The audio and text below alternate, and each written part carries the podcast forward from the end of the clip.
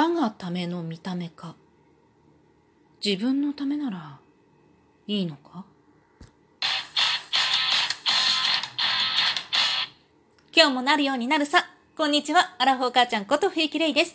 この番組は私冬木玲が日々思うこと、本の朗読や感想など気ままに配信している雑多な番組です。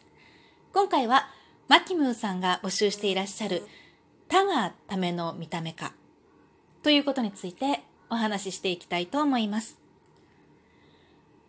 誰のための見た目か。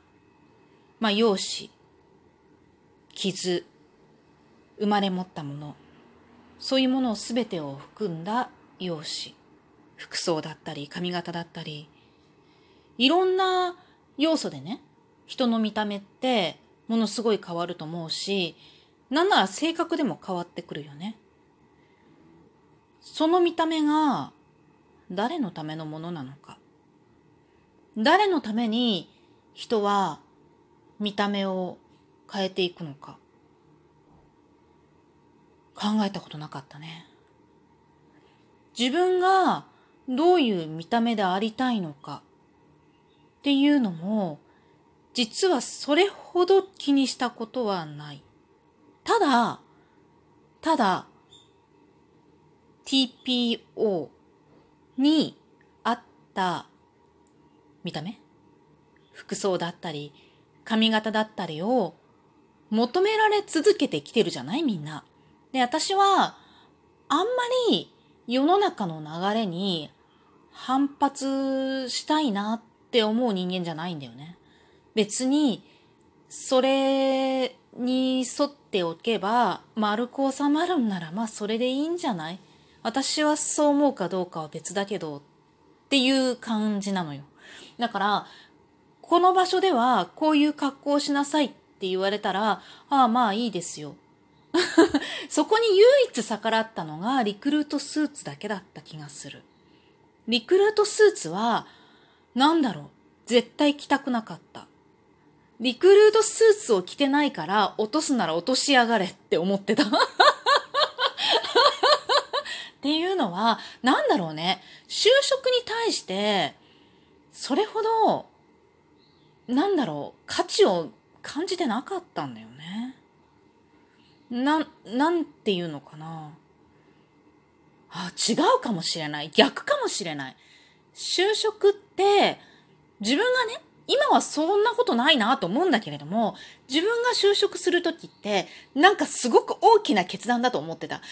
なんだろう、そこに就職したら、一生そこみたいな。で、あ、なんか転職したらいけないとか、職を変えたらいけないとか、そんなことは考えてなかったんだけれども、なんとなく、ここで、長い、今までってさ、自分で選択して入るのって、まあ、高校とか大学じゃない？多くはね。高校なんてたかが3年間じゃない。3年経ったら変わるじゃない。3年経ったら出れるのよ。大学だって、まあ、基本4年間じゃない。4年経ったら出れるのよ。だから、そんなに長くはない。と思ったんだけど、就職って、基本何年間よ。わかんないけど、なんとなく60を定年と考えてたの、その時はね。え結構ないと思って、そ、そこからなんだろう、変われないとかいうふうに思ってたわけではないんだけれども、まあ長いなと思ったんだよね。その長く自分がいなければならない場所に、リクルートスーツで行かなきゃならないというか、リクルートスーツを強要され、みんなと一緒であることを強要された状態？それでいいですよ、私はっていう状態をまだ何十年も続けるのかみたいな気持ちがあったのかもしれないな。なんとなく、リクルートスーツは着たくなかったから、シャーベットオレンジのスーツで面接を受けに行った。ま、まあ、そんなね、大企業に合格したわけではないので、それなりに楽しかったよ。一の私の短かった社会人生活はね。だけれども、そこにこだわったぐらいで、それ以外に自分の見た目をそれほどこだわったことがない。化粧も自分が色気づいて化粧をなんて思ったことは一度もないし、ただ、まあ、仕事始めたら、なんとなく化粧しなきゃいけないっぽいね、みたいな雰囲気に飲まれて、した。それで、外に出ない職種になると、なんとなく周りがしないでいる人も出てくる。まあ、基本、基礎化粧以外はね。しないでいる人も出てきて、なんとなくそういう雰囲気で許されるような感じになってくると、もともと物草なので、あ、いっかしなくて、みたいな感じになったりとかして、誰の見た目か。誰の見た目だったんだろう。周り？周り？でも違う気がするんだよね。周りに合わせた見た目、周りを意識した見た目だったら、もっと着飾ったような気もする。だから、私は自分のための見た目であったんじゃないのかな、常に。もっと遡ると、小学校の時、たらこ唇って言われてたんだよね。で、確かに唇分厚かった。なんとなくね。でも、自分は全然気にしてなくて、ただ、たらこ唇、たらこ唇って言われて、すごいいじめられたのを覚えてるの。で、すごく、まあ、いじめられたからかわれたんだと思うんだけれども、で、それがすごく嫌で、この唇をなんとか薄く見せられないか。鏡の前で、口の閉じ方を一生懸命練習してみたりとかしたことあるんだよね。それって、誰のための見た目だったんだろう？みんなに唇が薄く見えるためみんながたらこ唇を見ないで済むための見た目だったのかと思うと、いや違う。自分が薄く見られたいための見た目だった。と思うのよね。だから、常に自分がこういう風に見られたいっていう格好をずっとやってきたと思うんだけれども、その、周りの評価が下った時に初めて。それまでは、どんな風に見られても気にしてなかったので、姿形はね。人から何か評価を下されるまでは、自分が思うまま、特に気にしないという思うままの格好をしてたの。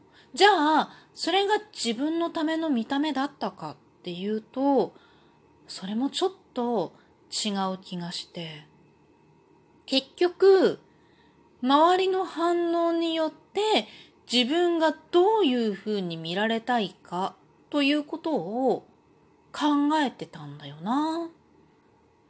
今もきっと、こういうふうに見られたらいいかなと思ってで服を着ているのかもしれない。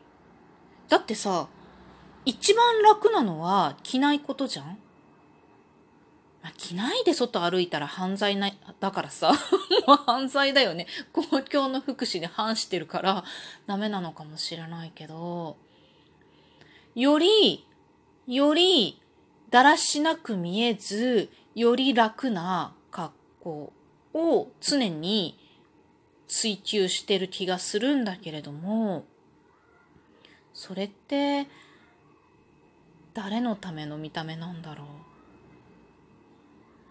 う？より目立たないように？いや、そんなこともないな。わかんないですね。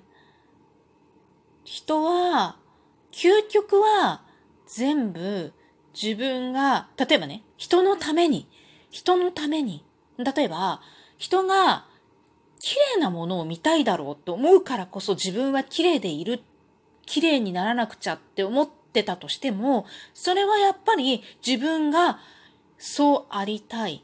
人のために綺麗でいたいと思いたいからやってるっていうふうに考えると、やっぱ自分のための見た目じゃん？って思うし、人に何か言われたから、そう言われない自分でありたいと思っているために変えていく見た目だと、人のための見た目のような気もするし、でも、そう思っている自分のための見た目のような気もするし。見た目ってかなり奥が深いよね。例えば傷。女の子の顔に傷をつけてって言葉あるじゃない？男ならいいのかっていつも思ってたんだけど、これって昔女はもらわれるものだったのよね。嫁にもらわれるものだから傷をつけては人様に差し上げるものだから傷をつけてはいけない。人にさ、プレゼント渡すときに傷ついてたり汚れてたりしたら交換するじゃん？それあげないじゃん？っていう感覚だったのかなみたいな。それがずっと残ってるから、女の顔に傷をみたいな。男の顔に傷あっても女の顔に傷あっても一緒でしょ？みたいなね。って思うんだけれども、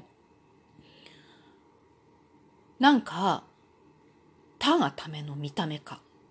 で、全然自分を着飾ったり自分の見え方を模索していくということ以外にもっともっと深い人がどうあるべきか人がどう思っていくべきか人がどう生きていくべきかっていう話なような気がする。うーん、難しい問題だった。他がための見た目か。他がための見た目か。